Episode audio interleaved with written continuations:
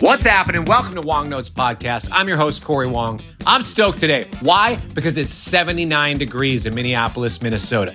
And guess what? Two weeks ago, I got snowed in. It was like a foot and a half of snow. I had to cancel plans because there was so much snow. As a matter of fact, I like threw my shovel to the side of the driveway one day. I just kind of forgot about it. I couldn't even find my shovel when I woke up two weeks ago. It's like the shovel's buried. I had to borrow my neighbor's shovel to shovel my driveway because I couldn't find where it was in the yard. There was that much snow. Anyways, I'm feeling good today. I'm excited. You can probably hear it in my voice.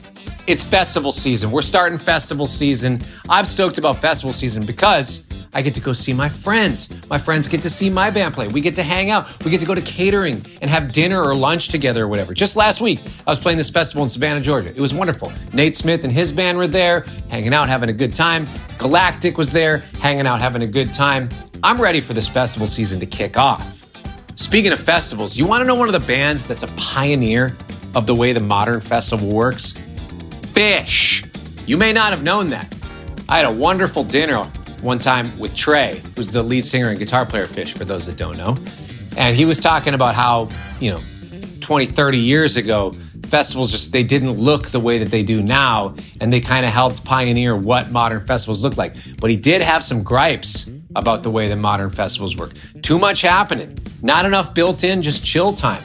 That was one of the things he said. You know what? I kind of agree. Sometimes it's nice like yo let's just have 30 minutes where there's not music happening and people can kind of regroup catch their breath whatever i don't know do people lose interest halfway through the day i wouldn't think so but you know could be that i'm like getting older now.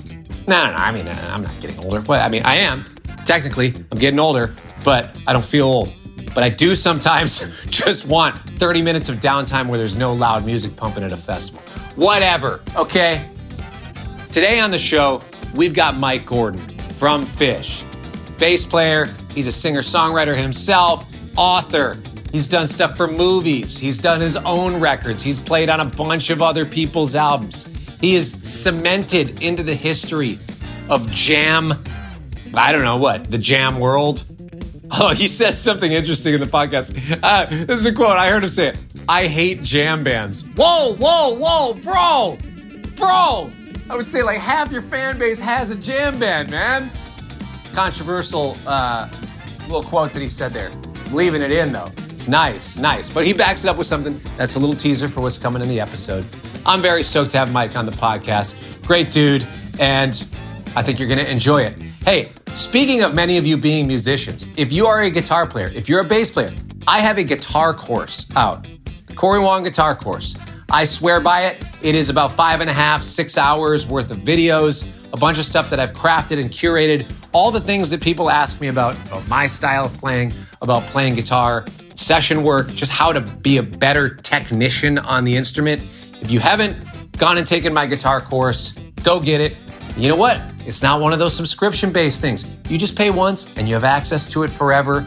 Take it at your own pace, do the thing. But I promise you, I promise you, if you take my course, you will be a better musician. If you go all the way through, I guarantee you, I guarantee you, you will objectively be a better musician. And I promise that there are concepts in there that will make you a better artist and musician yourself. Because there's a difference between a good being a good guitar player, playing the guitar well, and playing good art and playing musically. If you don't understand that, then you need my course. Anyways, without further ado, here we go. Mike Gordon. Hey, you guys know about DistroKid yet? If you are an artist, musician, somebody who's trying to get your music on Spotify, Apple Music, all of those things, DistroKid is a digital distributor that can get your music on all of those platforms. It's the easiest, fastest way to do so, with accounts even just starting at $19.99 a year per artist. So for me, I have several albums out. I just pay one amount for the year. For all the Cory Wong albums, I just pay one amount, and DistroKid takes 0% royalty. 100% of the royalties come straight to me. Or you use their Teams feature where you can dedicate a certain percentage to one member of your band, a certain percentage to the other, or one of your collaborators. I do this sort of thing. It works amazing. DistroKid is who I use for my albums, and it has worked great for me. The stuff gets up there fast. They have a smart ISRC thing. I don't have to worry about coming up with my own codes, registering a lot of the stuff. They just have that. And they also have these really cool design tools. If you are not very design savvy, they'll help you come up with assets for social media and other things to help promote your album. And if you want to use them, you can use my VIP code. Just go distrokid.com slash VIP slash Cory Wong and you get 30% off. How about that? Check them out, DistroKid. All right, let's hit this episode. Mike, thanks so much for being with us today. It is great to have you on the show. Thanks for having me. Super fun. Want to start pick bass. I love pick bass. I'm going to come Oh, out of the yeah. gate saying that cats hate on pick bass, and I, it disturbs me that people have this thing against pick bass. And I, I love that you are you are so just like you you can do the fingers thing, you can do the other stuff, but I love that you're not afraid of it. You come correct with the pick bass. Thank you. Yeah, it's a guilty pleasure, and it used to be so taboo. Um, and now it's only a few percentage more accepted out there. So I appreciate that. What what is the, what is the reason for it being taboo? That's a very good question. Someone should trace that. Is it because it was associated with heavy metal, or uh, you know, somehow it seemed, you know, I, I'm a big Phil Lesh fan, and that's only one of the reasons that I use the, the pick. But one time, I asked him why in that movie Festival Express, where they're going across Canada and all the different artists are playing together with that lost footage. And the Grateful Dead sets are great, and he has his signature tone, but no pick. And I asked him why, and he said, "Well, I just use a pick because I'm lazy." and I thought, "That's I'm not buying that because I I like the tone. I mean, Yeah. there's more aggressive pick tones. Um people like I don't know if Chris Squire and Geddy Lee and people like that are using a pick part of the time, but you know, and that some of the, the heavy metal stuff. I was thinking of another example. Yeah, it's just interesting. And for me, it's not just the tone of the attack, which people would think. For me, it's some other things that I don't quite understand, but it has almost to do with the release and where it puts your palm for muting and then the up and down motion, keeping a groove going that way. There's a there's eh, eh, the muting sometimes happens with the palm or sometimes around the fingers around the pick. It's just it's an interesting uh, metaphysics there that changes everything. And there were some bands that I saw around Burlington.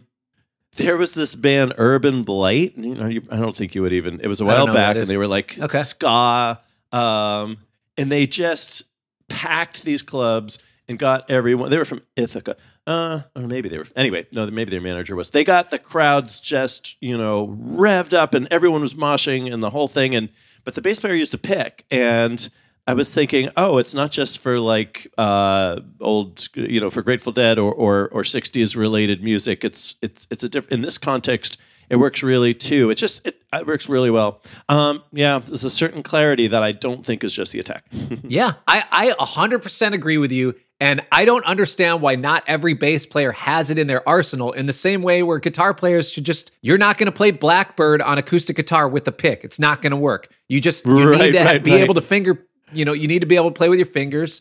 And I feel like every bass player should be able to play with a pick. It's just a different thing in the instrument. Yeah, and and I, you said cats, and in jazz it's so taboo unless you're Anthony Anthony Jackson or something. I'll say one more thing. It was a big honor that I, I'm such a fan of Oteil and I, I'm a friend Mm. and friends, and and he and I was one. I was the first bass player to do rehearsals for what became Dead and Company, and then I had to do other things, so they got him. And a few years into it, he gave me a call and he said, "How do you EQ for a pick?" Like, how do you what what's your strategy for getting the sound right with a pick? And for him to ask me anything about bass is a big honor because I just love his playing so much. And anyway, he said there's just certain songs in the repertoire that seem to really need it. And his example was Bertha, and uh, which is bouncy, so maybe Yeah. it has to do with that. And I told him some tricks that I had learned uh, in, in the in the war zone of playing with a pick, and I don't know that he ever. Last time I, I googled some him playing, it was no pick. Well, what's the what what's the tip that you learned about EQing pick bass in the war zone?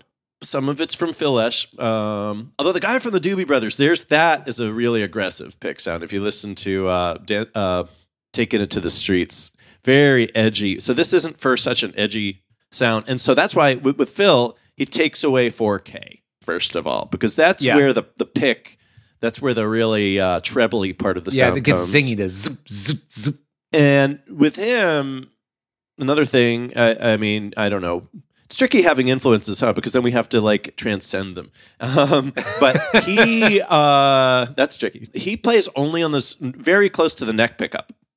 And Yeah. a lot of bass players would sort of play in the middle, which is a sort of balanced kind of sound and even creates more of what I call the chewing gum sound because the envelope is sort of switching with every note. Yeah. Um, but but the and I didn't even know if playing on the front pickup for him it was because it was because of having the pick. So I think he feels like he's giving it more bottom because it, it, it's a pick. But for me, it makes it more cutting because it's in the middle pickup that it's more balanced. And then there's some other things which have to do with filling in the mid bass. I would say, which really could be anywhere between 200 and 600. 600's mid range, I guess. But uh, because as soon as you go back to playing with your fingers, this is this thing that producers like that it's really full sounding. And with a pick, it, it's a little bit hollow there. Yeah. So filling in this sort of missing part for punch, I think. And when all that is done, it's it's a it's heaven. I love it. Well, I want to ask you about your new record, yeah. Flying Games, because I I just listened down to it. Oh, cool. And you know what? I love the mix and just the sonic quality of this record. It's really Oh, interesting. It's very in your face. Right. There's lots of layers, there's lots of depth to the production. Tell me about your process of producing this album. Yeah. Um, thank you. Um, it's a it's a, uh, let's call it a three tiered experience because a, a, a lot of this came from me and Jared working together. I've worked with Jared for 22 years on uh, studio, you know, engineer. He's sort of engineer, producer, and also movie stuff. And anyway, Yeah. and, and building a home studio. So we have a telepathic relationship. And I've done a lot of writing with Scott Murawski, and some of the writing this time was done with just me in a room with Jared, circling back with Scott over things like lyrics and etc. So Jared and I got to go deep sonically because we had so much time. The lockdown came. I was really nervous about we were gonna Shawn Everett was gonna be the producer and we were gonna get in a room for two weeks with the band and then start overdubbing. But that was not sitting right. I really didn't want to do a traditional get a band in a room and record because I wanted the chance to layer things up and be really experimental with sound. Actually, the album before on a go go, I thought um, I want to have at least one really bizarre, interesting sound per song. And this Sure. one, I thought if every sound could be sort of exotic and weird in some way, that would be better. And, and not at the expense of, not weird for weirdness sake, but just you know, not at the expense of the, the emotion and the song and all that, or, or even the spaciousness in the groove. So we, because the lockdown happened, we got to record for eight months every weekday, all day, with me and Jared and Flash Gordon the cat, and it was it was a dream come true. Yeah, it was heaven. I was home with the family, working next door in the in the uh, somewhere on the property where we had set up a makeshift studio, and so what I did also to get so, so this is phase t- this is tier two of the process where I had these two four hour zooms with Shawn Everett and Scott Murawski, Yeah. and he is so outside the box in terms of recording and mixing and everything he does, so unhinged, and gets away with it with all those Grammys sitting on his, you know, old semi broken whatever soundboard. Uh, well, probably classic, but broken, whatever. Really interesting ideas constantly, and you can read about it online, whatever. But uh, for other people's albums, so he in these in these two long uh, Zoom, we got the special software that allows you to play from from Pro Tools or Logic. The demos were done on Logic originally, and and and stream in full quality audio to the Which person. audio listening. movers. Yes, yes. Yeah. Great it software. was a game game changer. And we, the first Zoom was four hours. The second Yeah. Zoom was four hours and twenty minutes. So maybe this is like a, a, a THC kind of album. I don't know. Hopefully, hopefully it would inspire the use of all kinds of other drugs, unless you're sober, which is great too. Anyway, but at the time he went through and listened to each song and gave his crazy prompts. So uh, I like to give this one example. There's so many examples, and we had a bunch of outtakes. I've been accused of using too much material that by my friends that I've written, and there's so many out songs that didn't make on the it on the album that I don't know why I keep getting accused of that. But um, because they didn't fit like the, the ones we selected. But anyway, so that song which is called it's called Undone, and I, I love the weirdness of uh, I don't know why it's called that because that's not even a lyric in the song. It should be called Unspun or Obsession is Fun. But um, the song Undone, he said, "Okay, I want you to listen to uh, go on YouTube and listen to maybe 25 different Hawaiian guitar albums recorded in the 1950s and sample either one note or one chord swell or whatever from each one and put it on, uh, sample it to a different key of your keyboard and just play along with this song. And this song is not the tropical song, which I guess Tropical Rocket almost could be, but this is just, you know, a sort of slinky little funky thing. And so it has nothing to do with Hawaiian guitar.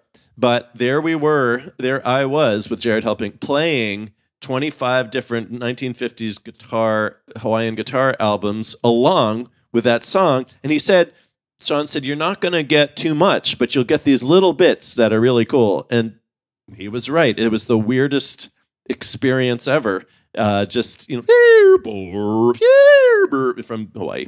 So, forging forward these eight months, we had for every song, we had some weird prompts like that from Shawn. Yeah. So, and and Jared and I have gotten very creative over the 22 years. So we already we were mixing as we go went along, and after Sure. the eight months, we thought, it, how is someone going to mix this and, and make it sound great? And so that's the third tier, which is mixing with Shawn. So Yeah. that was even more insane because he had his crazy ideas like let's take it out of the digital realm and you know and record it into an old broken cassette deck from 50 years ago and bring it back in a digital and fuck around with it or uh, you know all, all of his random ideas.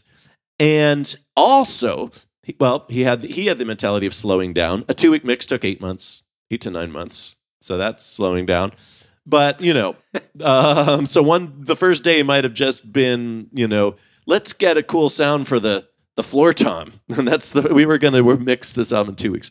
The other thing about Shawn is he really likes to use a lot of distortion and a lot of compression but, but unique compression and distortion. And one time we Yeah. had an argument about this and jared and i were sort of a little worried that it was getting so squashed and so fuzzy and and i said you know you have distortion on every little sound on every uh, uh, on every track and that's maybe an exaggeration but a lot and he's and and i said i just don't like distortion in general um, I read that about Jeff Beck recently. He was like, "Oh, if you can play a clean guitar sound, then that's no one's doing that." And Shawn's was like, "I love distortion. It's my favorite thing and and in the world." And we're sitting there and like, how are we going to reconcile this? And he said, "But it's not the kind of distortion that people would notice." It, because it's not distortion that's gotten in the typical cliche ways. It's it's it's Yeah. interesting t- textures and th- that might not be perceivable as distortion. And so what we did is we kept fi- trying to find the common ground between his sensibility and Jared so aligned with mine that honestly it was sometimes it was Jared in the studio that said, "Well, this is the most incredible thing, but if you could do this a little, if you could back up back off this distortion a little bit, then it might be perfect." And Jared was speaking up for me without me even knowing that I needed to speak up for myself. That's how telepathic we are.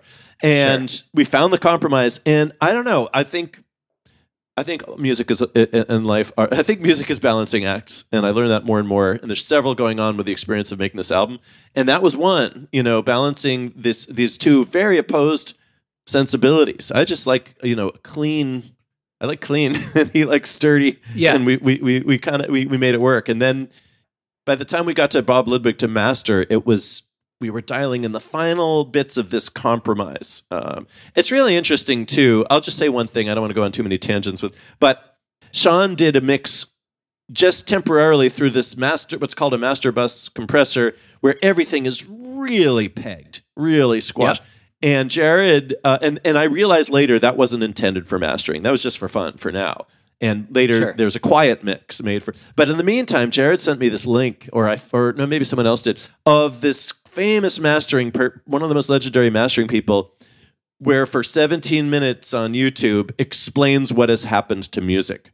Where if you listen 50, 60 years ago and things weren't so squashed compared to Yeah. now with every different between Spotify and you know Apple Music and all of them have uh, different uh, uh, there, there's like a dynamic range that you have to work within Yeah. and Yep. so he was playing music from then and from now, some of the same music as if handled then and now, and isolating the distortion that you would hear and it's it's shocking. And uh, there was a there was a conversation with Bob Weir a, a year or two ago where he was saying that he doesn't think this is why he thinks people aren't open have their ears open to more different eclectic kinds of music these days is because music is so unlistenable in the way that it's been handled. And that now of course Mm. in the digital world that people will do high def high resolution versions but that was interesting. I wanted to play that for my daughter because she listens to so much modern music and uh, you don't always realize what you're what you're taking in as these kinds of distortion. But it's just one of those balancing acts Yeah. You talked about your your process with Jared and with Sean and that sort of thing. How is that process different making your records? Like I'm I also I'm friends with Vance Powell and I was Oh, hanging with yeah. Vance in uh in Santa Cruz. Maybe he was he was talking about he was just about to go into the studio with you guys and he's talking about, yeah, I'm shipping all these pallets of my gear up to Vermont or something. yeah yeah And, you know, that process, you guys record all in one room and you've done your own albums Yeah. all in one room or you and Leo together. yeah I'm curious, what do you for you, what do you get out of the album making process as an artist? Like what do you personally get that's different when you make an album in the room together, like this one that you made with Vance? What was it? Uh Sigma Oasis? Is that the Yeah. record he produced? yeah Compared to like to to like flying games, this this new one of yours. Right. I love it all. I really like album making processes because, well, that's a very broad statement. I like being in Sure. there it, uh, because it's a chance to be creative in a way that's, you know, often it'll take a couple years at least t- to write songs and edit them to the point where it feels, where they feel ready. And then to have that s- sort of set and the, maybe think the songs will still evolve in the studio but and to be able to just hunker down sometimes it's 12 hours a day you know um, back in the day with Phish it was always like 5 p.m till 5 a.m and it, it's just such a it's the best ever because well maybe it's not the best ever compared to being on stage and being in the middle of the a peak experience religious jam you know religious experience peak jam. Um, but that's another one. But to have this sort of experience like that but uh, but creative palette to paint on sonically it's just it always feels like the funnest summer camp ever and so it can work different ways for me.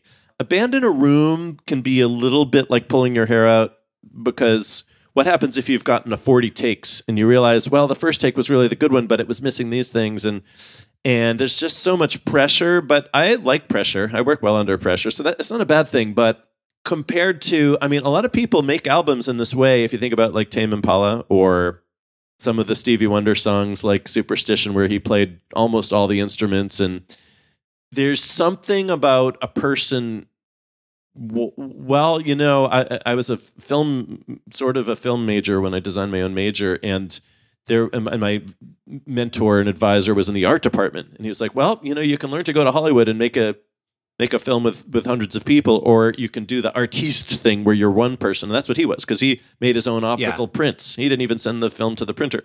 And he doctor he so there's just different different spokes for different bikes. I love using wrong expressions. Um so this idea of getting to take your time on something getting to take my time on something for that long like i said it was m- some of the best eight months of my whole life. Um, Yeah. the lockdown made it so i could be at home with the family which was great and have this creative time without touring. And touring would have interrupted all that. And and and you get ideas that just lead to other ideas and and with jared and i there's so many ideas and for this album that we have but we know we're so quick and telepathic with understanding each other that we can get in there and try them quickly. So you know after i had played all the instruments on everything most of the instruments on everything i said okay I, I would like some contributions from my bandmates. So scott and robert and johnny and craig all submitted things. And sometimes like scott would often send 20 22 tracks for one song that needed a guitar solo for eight bars. And he said, Well, I just played over the whole thing. And if it was on a click, if it's on a grid, that means I could use something from the intro that we weren't going to have guitar on and put them on, put it on the outro. So there was millions of, you know, of possibilities. And, and plus I already had my own guitar in there and there's something about that. And, you know, do we keep that in? Do we erase it? And uh, often we had both. It was amazing how quickly it went just because of how many years Jared and I have I, I'm into long term relationships. Um, you know, we just like, well, this part's good, that that part's not good. Mark that part. Okay, get it down to a few choices, and then oh my god, this. Then it sounds like Scott is in a room in a club sweating, and it's you know sure. late at night, and, and he's just ripping out this guitar solo, and but it's not. It was pieced together, you know, meticulously. I mean, if there's anything you know about me, I'm a rhythm section junkie. You know, I, I love it. I was I've been listening to your stuff by the way over the last day or so, and just really getting into it. So I'm a fan too. Thank you. Yeah as a rhythm section junkie, you kind of learn to communicate in ways that just don't seem to make sense to a lot of other people with your rhythm section. Like you know where you're going to drop something, you or like I don't know why I feel like I'm going to drop right. the one, but we're going to drop the one, and then we're in on two. Or it's like right. you you start to you go into a time field together. It's like oh let's lean this one forward. Oh right. let's lay this back, but only on this part. I'm curious how you approach playing with different drummers, especially there's so many drummers that you, or, uh, not so many, there's a few drummers that you've played with for a lot of years. How do you connect with those drummers differently? And what is it about the connection you have with them? Yeah, I love drummers. Uh, this is my podcast for um, broad statements, overly general statements. Um, like uh, even in college, when I went to see these bands like Urban Blight or whatever, whatever the all the bands that came through, and a lot came through Burlington. I, I always just watched the drummer, and maybe it's because it's what I understand the least, since it's one instrument that I really can't, can't get a good groove going on. Uh, and I've gotten to play with some other heroes of mine, like Russell Batiste or uh, yeah. Bill Kreutzmann, you know, etc. And it's always a different, ex- or, or, actually, and, and when Page hired me to play on his album, and the drummer was Keltner, and yeah. that was a really interesting experience that other people have described too, where it, this will be the pre this will be the precursor to my real answer where in while the track is going down it doesn't feel good it feels awkward I like he's being a little crazy and loopy and and and I can't really connect or or just inherently it, it doesn't feel like we're connecting and it's so important for the bass and drums to, to feel like we're connecting and then as soon as we go back to the soundboard and hear it back it feels like the most connected slinky, mm. lilting groove ever. And I actually, Chris Thile had played with Keltner as well. And he said the same exact thing. Really uncomfortable feeling going down, really perfect feeling coming back. So this is a very uh, what elusive sort of um, experience. You know, becoming a bass player is so it's so strange. And I've had these experiences where it just felt the opposite. It felt like the best pocket. Playing with Jay Lane one time, one of when one of um like like Bobby Bob Weir's band.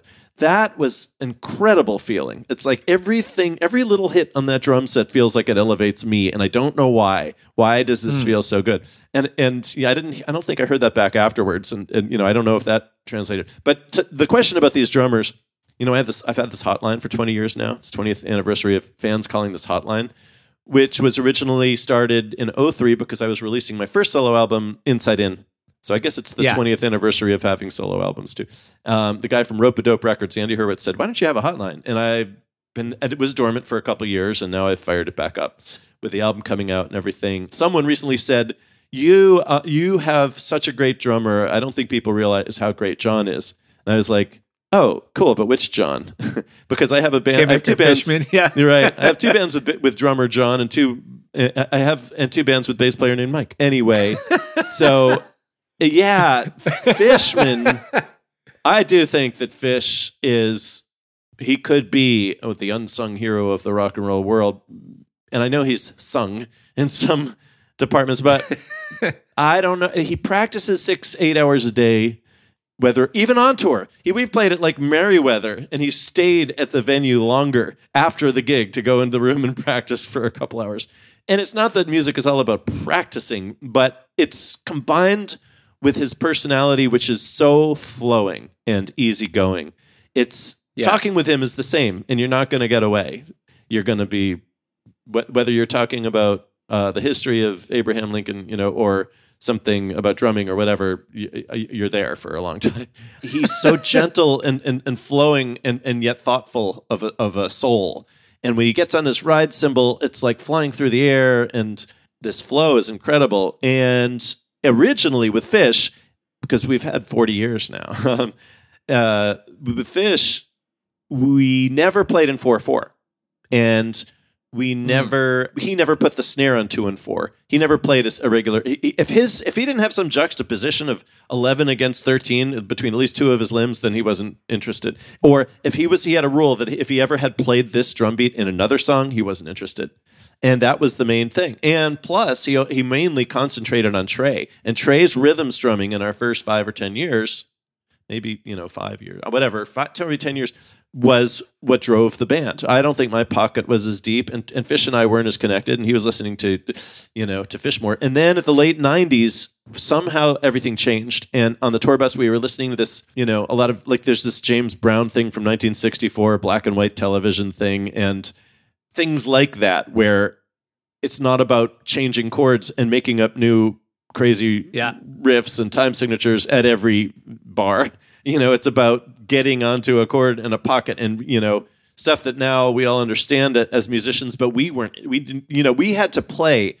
What we did is for about five years of sound checks, all we did is play a blue, a 12 bar blues in 4 4 because we had never done it before in our first 10 years. Hmm. And so then the meat and potatoes stuff came. And the and, and the pocket and that's when I got super happy. At the end of the '90s, Trey was not even playing guitar on some jams; he was playing his percussion rig, just to make sure that the bass and he he just made this commitment that the bass and drums were going to be a unit that we were going to ride on top of. And so, and it was partly because we were owning it more and connected more, and it was partly because he was as a great leader making that happen. And then from from then on out, it was the fans sometimes like the early '90s stuff because it's so angular and ever changing. But and I like hearing it. But what happened to the pocket after that felt so great. Now sometimes on a night that I don't like as much, the first thing I'll notice it's it's not just one person or Fishman or or or me or whatever. But but what happens is people are a little bit on edge and they are maybe maybe a little self conscious and pe- or whatever or excited and people get into overplaying and the Yeah. the that deep pocket goes away where where then all the interesting 11 against 13 whatever things are happening don't mean as much to me because there isn't a bed to ride on. And and fortunately that it's it's it's not too often. I love Phish tours. I'm i have i'm having so much fun with that band. With johnny it he, he i, I had looked at a hundred different drummers um online and I, I think i only auditioned two when we were looking for a new drummer 2014 um and the other one was adam deitch who's also great actually before i even played with johnny it was joe russo who said you know, I hear what you're looking for in a drummer. He was, was backstage at a Phish show in Randall Island. He was saying, I get it. You want that sort of swinging, lilting thing and deep pocket, and, you know, and for it to be a little bit different than the, the Phish experience, regardless of how you, the, the PH Phish experience. And you should consider John Kimock because, and he was 25, 24 at the time. And he, because he's got all that that you're describing, just do me a favor and give it a give it an opportunity. And you know, even though his dad Steve Kimock had played with all the Grateful Dead people and could sort of do the Jerry Garcia sounding thing, although he pushes all kinds of different directions too. Um, he said, you know, it's Johnny isn't. He's really into like this weird, interesting indie music and avant garde and whatever, and he's forward thinking, and he'll bring some some of that young, forward thinking energy and it was it was just great because he he had that sort of floaty thing that I love the most. But and he brought all kinds of influences to my consciousness and our consciousness, and, and he was just really willing to become a team player. And so that's been about it. That's been a dream come true as well. Um, and I I get this. Situ- I mean, there are other drummers that I love to play with. Um, my my favorite some of my favorite concerts ever were Buddy Rich. Who I was just my Yeah. face was blown off. And I'm not going to get to play with him. And he fired 30 bass players in one month one time, so I don't know that I would want to. Um, but I'm such a drum fan. I, I love Nikki Glaspie a lot. I feel like she's always was incredible and gets better Yeah. all the time each year, and it's a little scary. And there's a bunch of other drummers too. I'm, I'm just a I'm a fan, but um, but to get to play with Johnny is is just such a great experience. He's a team player with a capital T. He's he's like his spirit is there and his groove is there, and he's you know he's just a little guy, but he owns it. Like he this little this. I mean, I'm a little guy too, um, but w- he'll take the ball and run with it. He'll just if, if anyone's wondering who's going to count o- off the song, there it comes from the drumsticks, and it's just perfect. And it's oh, this is not some little guy. This is a massive, incredible drummer. Yeah. All right. I have a question that I feel like I've been able to find some sense of an answer for for myself.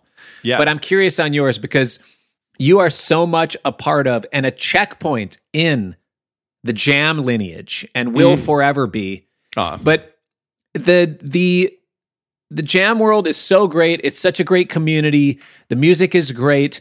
There's one thing that seems to be interesting though and elusive to a lot of people is that sometimes the jam thing, and I don't mean uh, as a whole, but like people jamming or bands playing things where they go into a jam, right. it can often feel cosmic and just like you said peak just like a peak experience.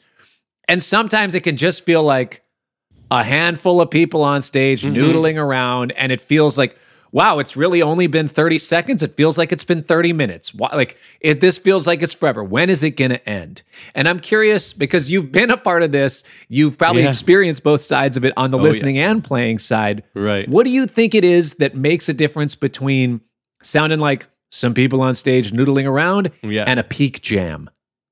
Yeah, that's a that's about as deep as the questions can get.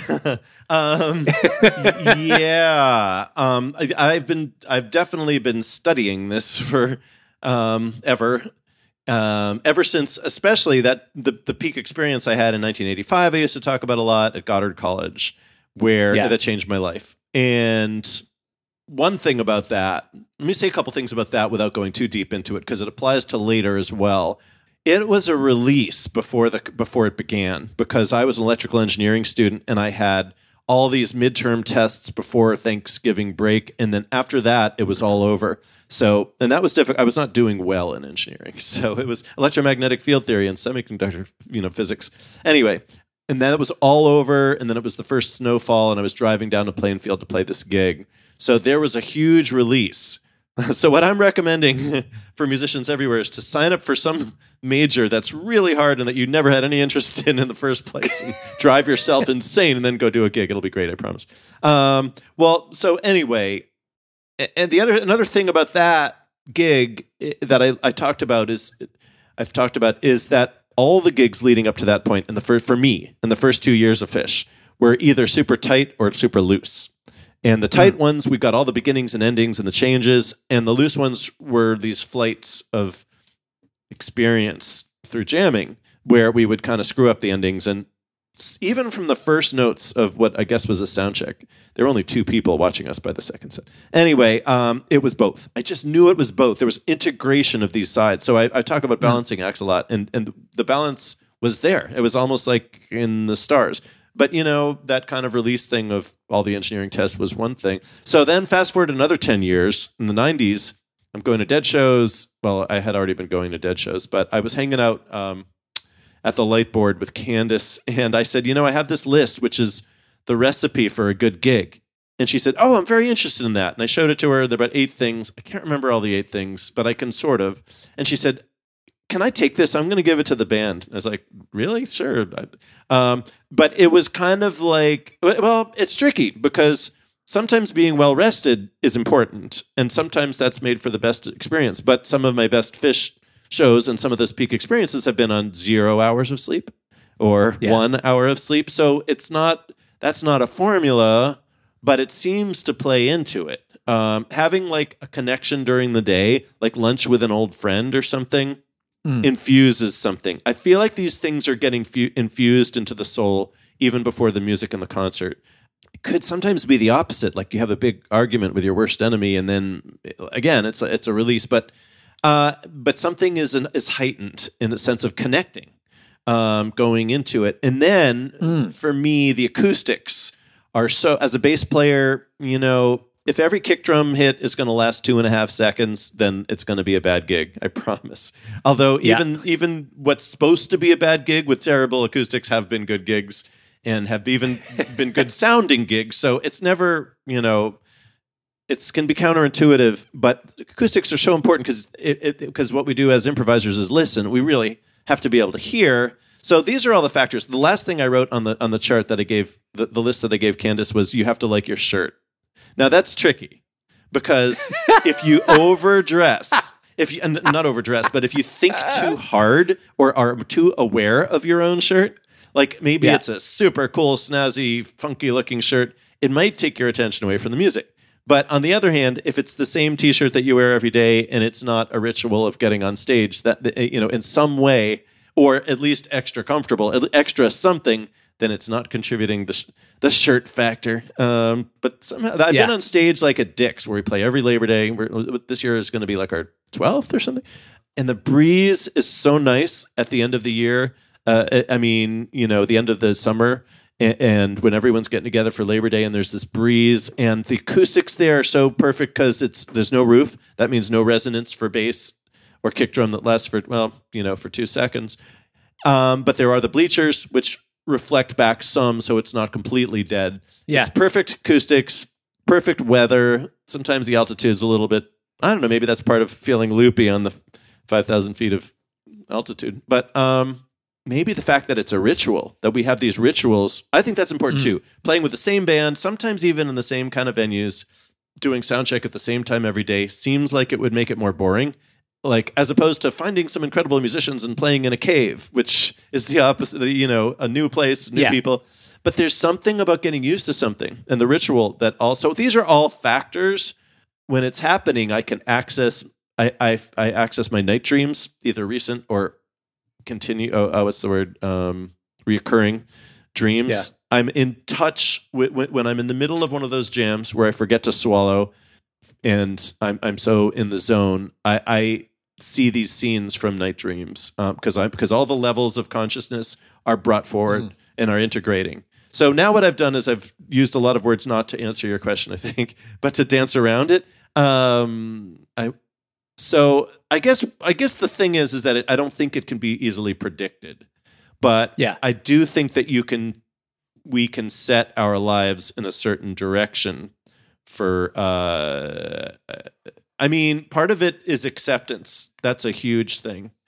If the gro- if the if a jam is starting, let's say it's a reggae groove and it doesn't sound like the right groove and, and I just spend the whole time fighting against that and thinking, oh, shit, why isn't this ever like ugh," and then it's not going to be good. But as soon as I think, Yeah. oh, this isn't what I normally uh, feel here or or even like here, but actually I'm going to accept this. Acceptance Mm. goes is huge. And so maybe that's what some of these other life experiences during the day or during leading up to the that night as jam band person um, maybe that leads to acceptance. Um, I've I've gone through the. I have this. Um, I'll say one more thing. So I, I've kept this after my 1985 Goddard experience.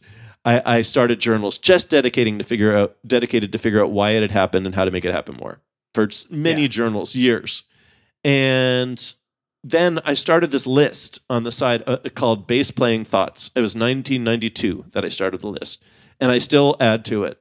And at one point, I, I, I gave this sort of little lecture, whatever you call it, at Berklee School of Music, and I had to go through this whole list and read it. And and whenever I have these deep realizations about what it takes to make it work, I add to the list. Sometimes, if I have a Phish experience that feels like one of those religious experiences, and the groove is floating and all this stuff. I email my other band, the band members for my other band, and I and I say, "Oh, I figured out how music works. This is it, or at least for this one passing moment." um, it's in one point for one month. It was all about it's swing. It's all about swing. It doesn't even have to be a swung groove. It can have to be a per, it can be a perfectly straight groove, but it don't mean a thing without that. Um, and that's what it's all about. Or you know, but acceptance was big. The swing thing was big.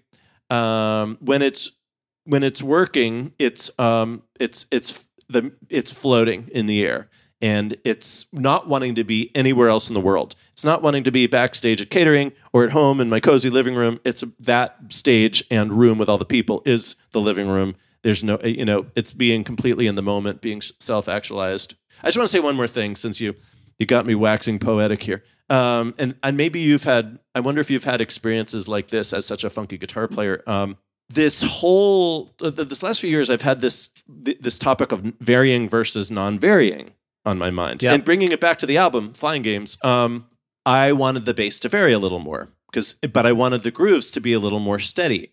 Uh, I wanted the, in fact, my original goal was a lot of songs on one chord and not much. Brian Eno once said that he doesn't like changes at all unless they're really justified. Um, just like otherwise they don't change. And I wanted that just flow.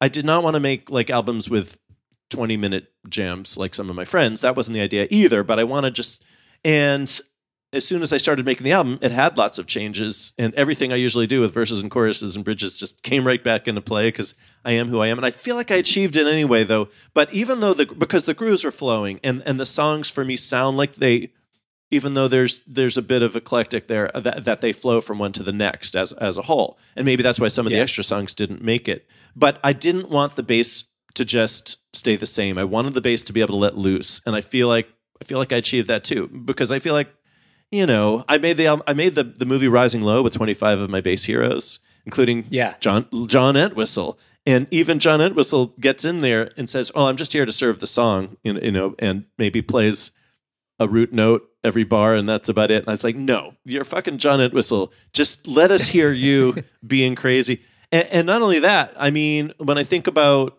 like Jimmy Herring used to be one of my favorite guitar players, and he would just play so many notes, and but it was so unhinged and beautiful and soaring. And when he started playing with, I don't know if it was as the Dead, I guess, or Furthur, it was the Dead. He really was using a lot of restraint, and I was thinking, I can't wait till he mixes those two things together because the restraint alone. I've told people, can you check your uh, in the band or even like the lighting director for my band? I've said before, uh, can you check your tastefulness at the door? We, we need we need to just like like be be bad, be strong and wrong. We used to say with Phish.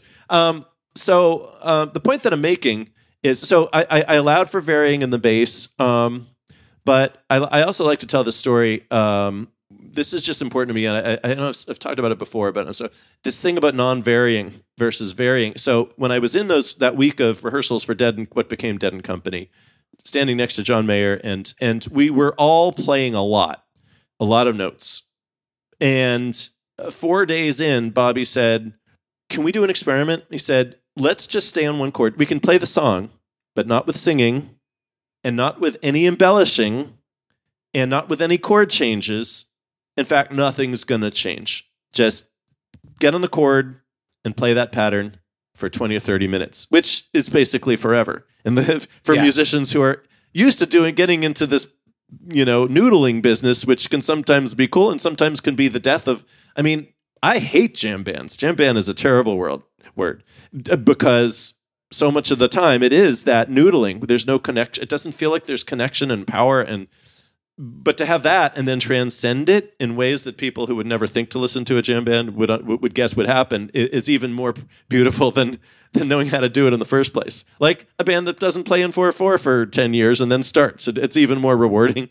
But Bobby had us playing whatever song I don't know, several songs all day, half an hour each, without varying, and it sounded more like a peak religious experience from when I used to see the Dead with Jerry Garcia still alive all of that. It was more of a peak experience with the air around me crystallizing in this groove mm. than any of the stuff where we were playing a million notes. And that was that was life changing.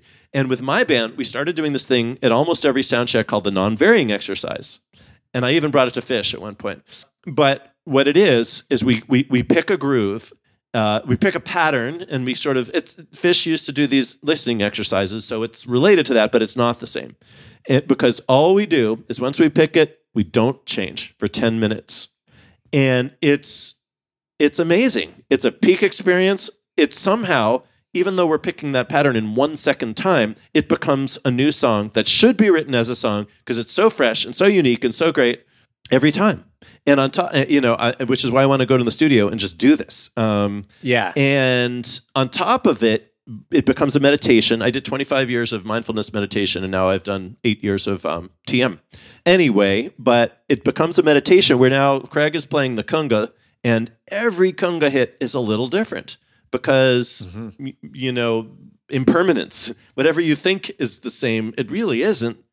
But that's why reeling it in is so important because otherwise our minds are going to, oh, there's a bass player here. I think uh, I'll throw in something Phrygian. I bet he doesn't see that one coming. But and it's kind of like, fuck that. If Phrygian, if thinking that way takes us not from floating in the air over the stage and the audience, which is what I want. I want it to be an experience.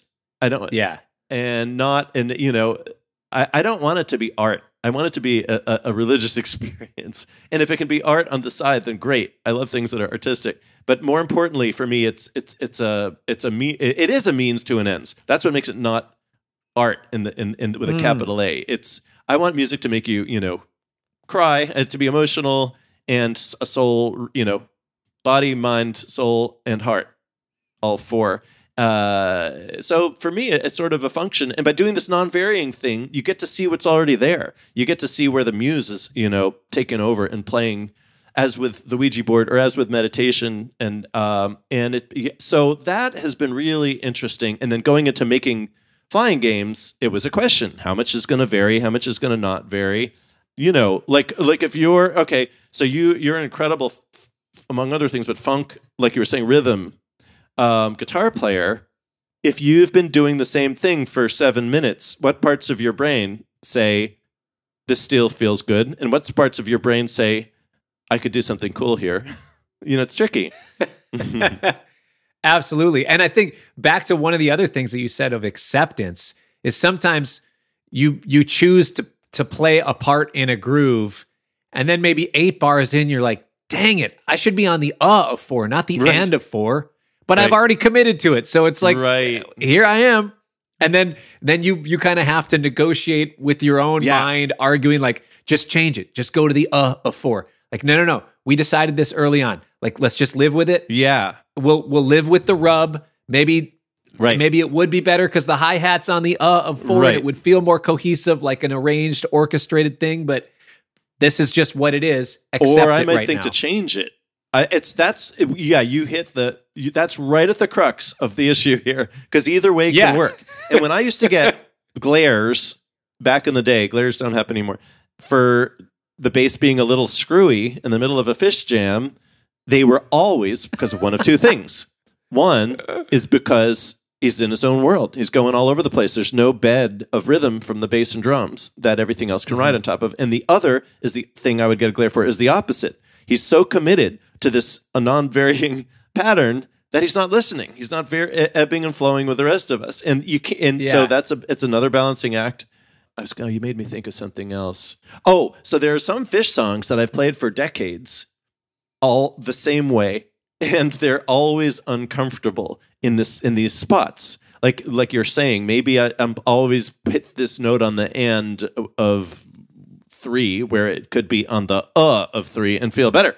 Um, and after a couple decades, I've actually said, why not make it feel good and change it? And then I change it, and then I'm like, oh my God, why didn't I try this 20 years ago? It's so much better. um, with my band, it's the opposite. We sort of reinvent things, even the same old songs. We say, you know, this never felt good. Can we change the groove over the chorus? And we've done a lot of that, and it's really been helpful to allow ourselves to. So that's not always accepting. I guess it's um, challenging too. I don't Yeah. know. Uh, yeah, very interesting quandaries uh, we have in, in our little lives. Yeah.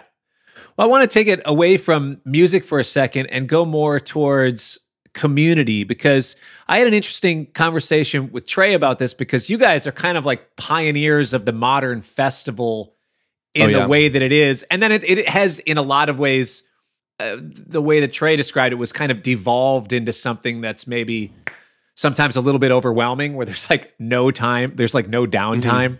But yeah.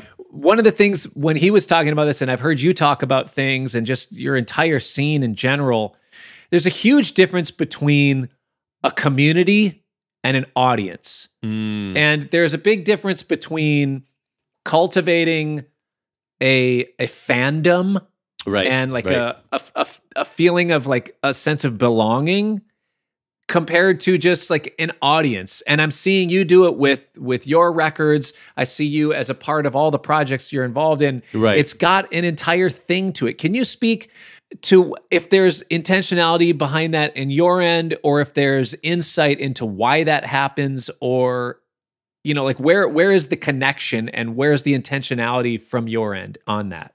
Yeah, it's tr- it relates to some of the. I, I- just saw had this metaphysical brain crunch where I realized it relates to some of the same problems from a different angle. Uh, these like a different kind of balancing act between the the Dionysian and the Apollonian experience, where one of them is all surrendering and, and, and ecstasy among the group, and, and the other is like an opera where it's contrived very uh, carefully and and I, I'm not trying to bring it back to the music, but it, but there is an analogy here. It's just, yeah.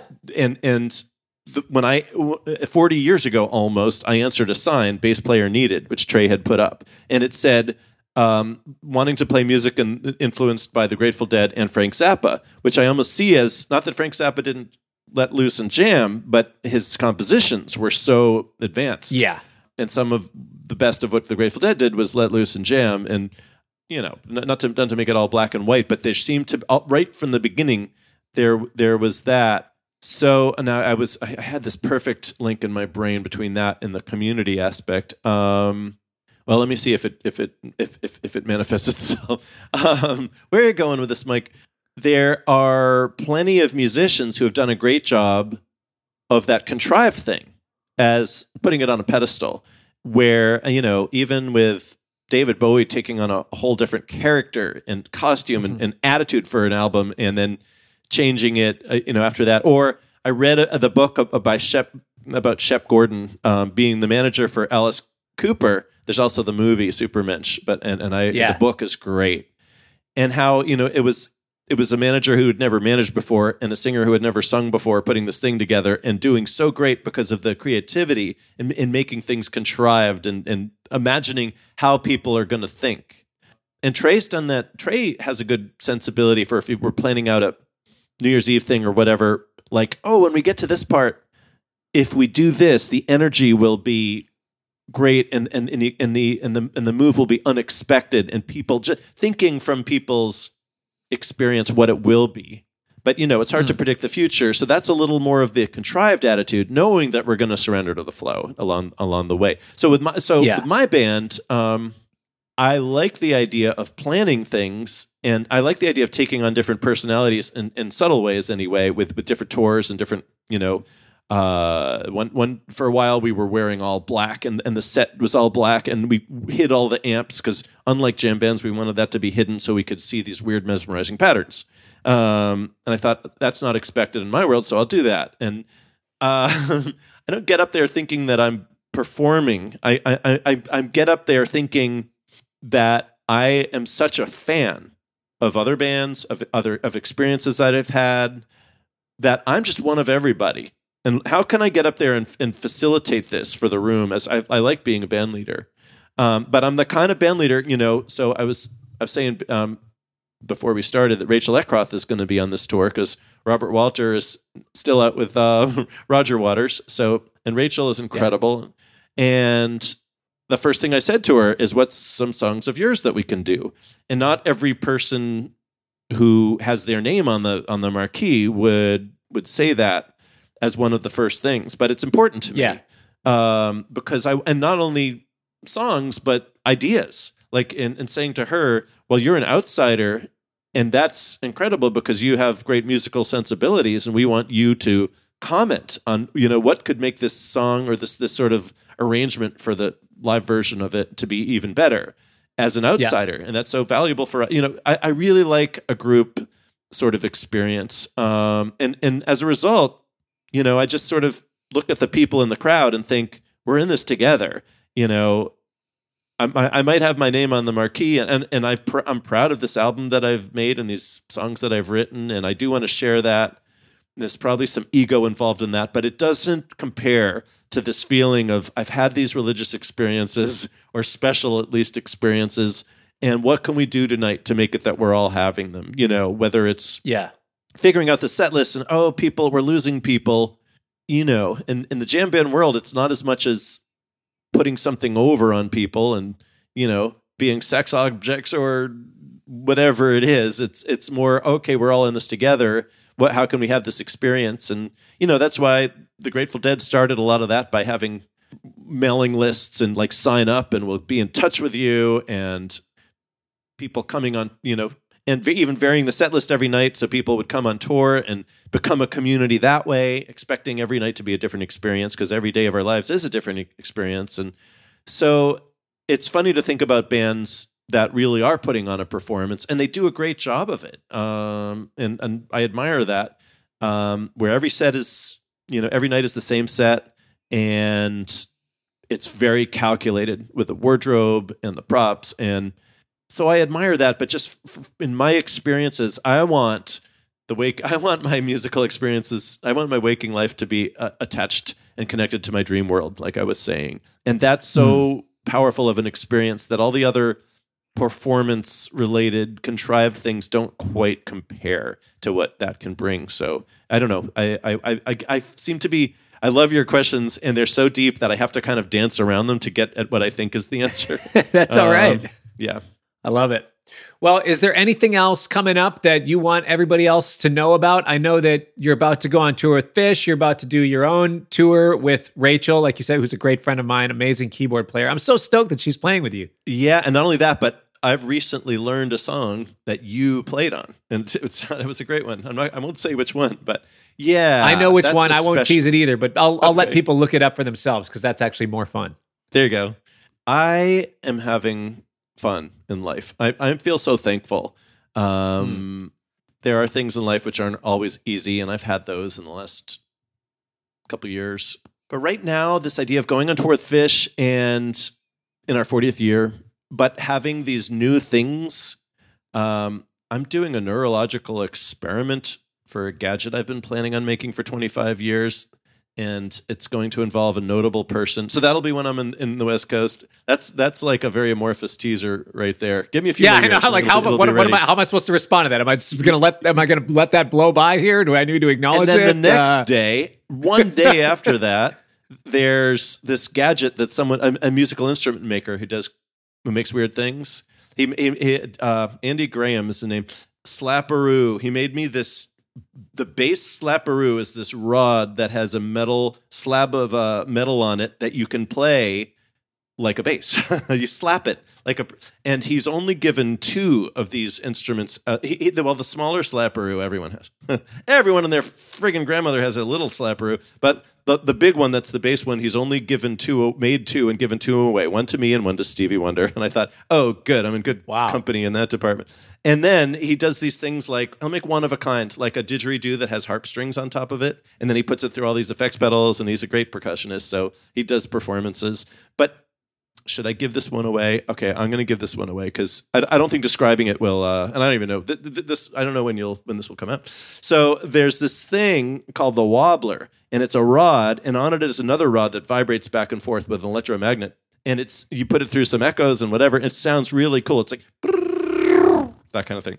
And then he said, I, I finally said, I've been seeing this wobbler. I know there's only one of them. Can you make me one? He's like, sure. You know what? Maybe I'll make a big one. How big do you want it? And I was like, well, if I had it a certain height, then people could see it on stage. How about 43 inches? He's like, you got it. And he started fabricating. I got these pictures of the pickups from scratch and the bass and the rod and the and it's incredible. And when you put on these, he's got three rods. There's one that's super big, makes a different sound, and then the littlest one you can actually put on end. So so one end is shorter and one is longer, and it makes a really weird sound.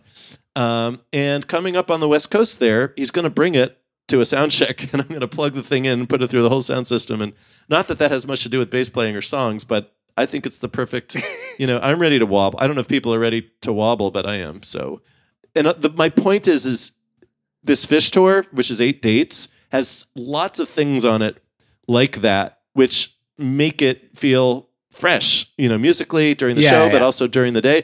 And then right after that, I go into rehearsals with the five of us, including Rachel and Johnny and Craig and Scott, for a week and work on this album. You know, these these this album I've pretty much been working on for six years, so I'm I'm so proud of the fact that it's coming. I just like it. It's peppy and fun, and um, yeah. and we get to learn it all and some cover songs and some new original songs and the old songs that Rachel's never played before. And get ready to go on tour. So everything, there's so many fun things going on. I'm writing a script. We don't even have time to talk about that, but that's been 25 years as well. But that's going great. Some of these things. Uh, uh, okay, I'll just say one more thing. Um, I, I got this really weird painting recently of a of a doll head. It's it's a little creepy, but it's just I'm here for it. and it was from an antique store. And the Old the painting, or is it a new? Did you commission this painting, or did it's a new painting. No, neither. It was it, because this antique store and it's called L in uh, just L in Littleton, New Hampshire. It's incredible mid-century antiques. But then he has art from new, you know, new stuff.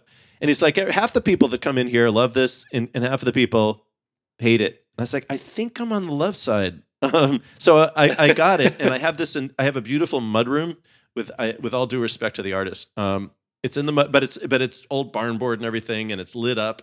And I said, I, I have got to get um, a sound effect. So when people come in this room, there's a sinister baby, uh, you know, baby laugh. And Yeah.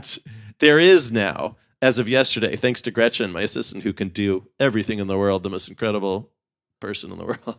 And it's both Gretchen and I, even though it's been in there for a day, we walk by and it scares us every time. Um, and it, I said, I think that that painting and that sound are the best thing that ever happened to me. And I just love mixing different mediums, different kinds of experiences, different kinds of art. It's only like one moment. It's a little giggle. And it's so weird. And I have a Passover Seder tonight. My dad's coming from Boston. I'm having 19 people come. Um, and I don't know if they're going to be freaked out or enjoy it, but it's the perfect.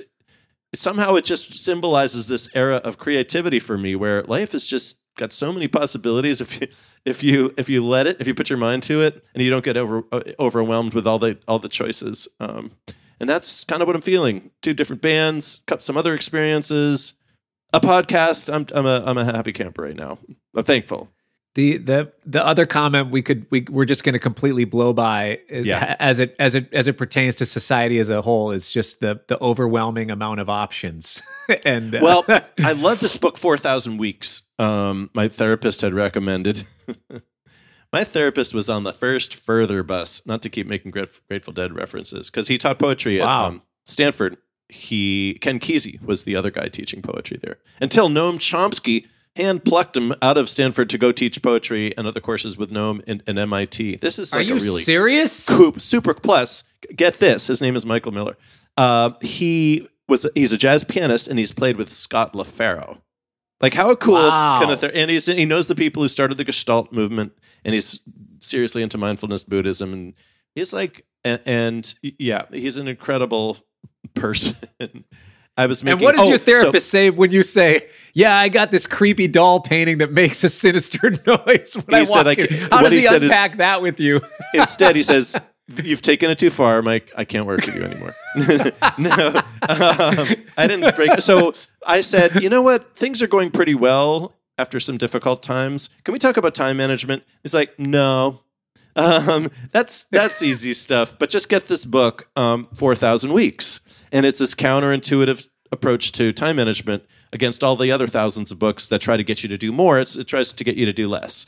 And 4,000 weeks is supposedly how long we live, give or take. And it wants you to acknowledge all the things on our to do lists and bucket lists that we can't do and that we every day feel stress about because we think that we can do it if we just find a way to do a little more.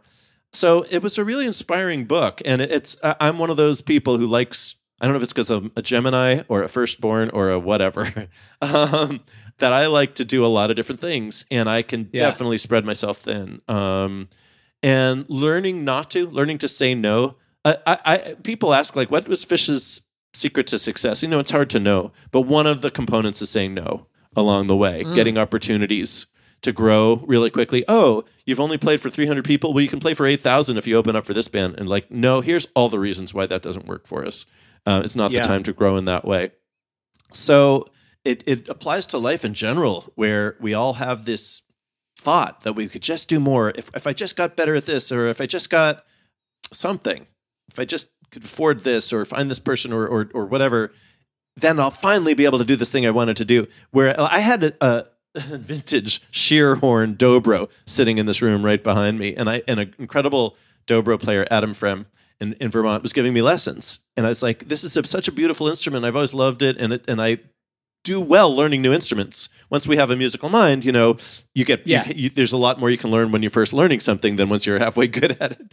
Um, and I and I had to say, you know, it takes a lot to play the friggin' dobro. New respect for Jerry Douglas and everyone else, where you have to mute Slide. the slide on the other side of the slide after every note, Yeah. or it's going to sound fuzzy. And you have to uh, mute with your thumb on the other hand, or once you pick a note, and or it's going to sound fuzzy. And and and plus, you know, you're moving up and down. You have to intonate, and you have to. So um, I just said I love this instrument, and I will play it sometimes. Actually, that instrument is on this album because I played a little dobro on Scott's song uh, "Haywire," which used to be called "Acid Man."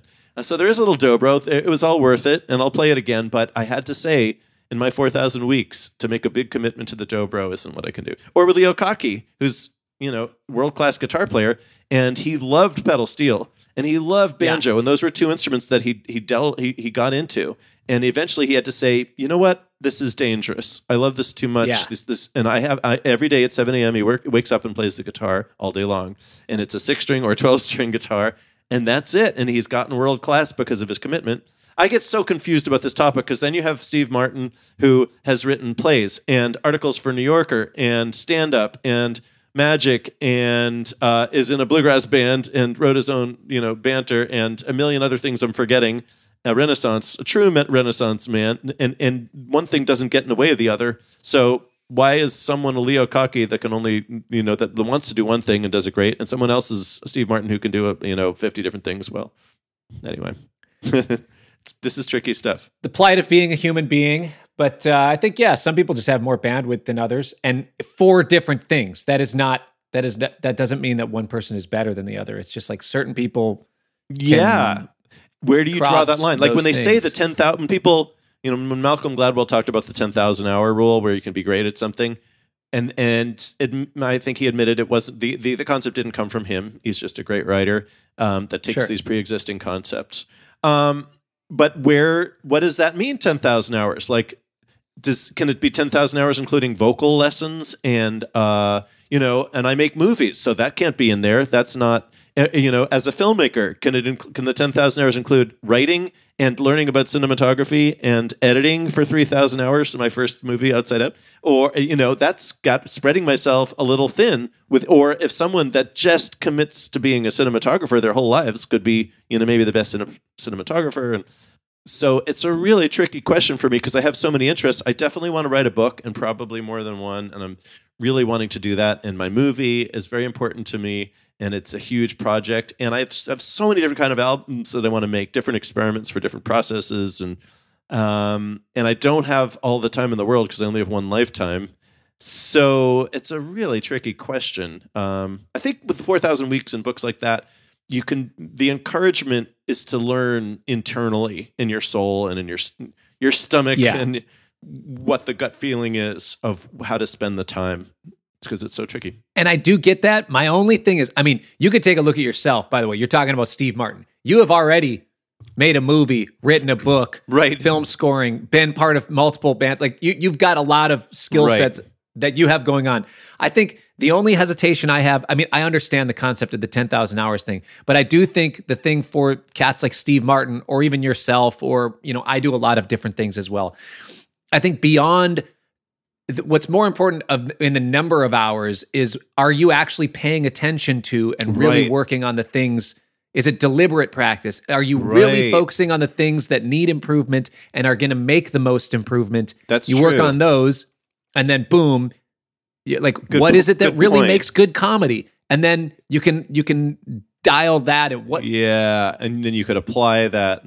Yeah, if you're really present, and meditation is so good at training people to become present in that way, where if you're getting the most out of the, I mean, ten seconds of your life can be an infinite amount of time if you're if you're in the moment.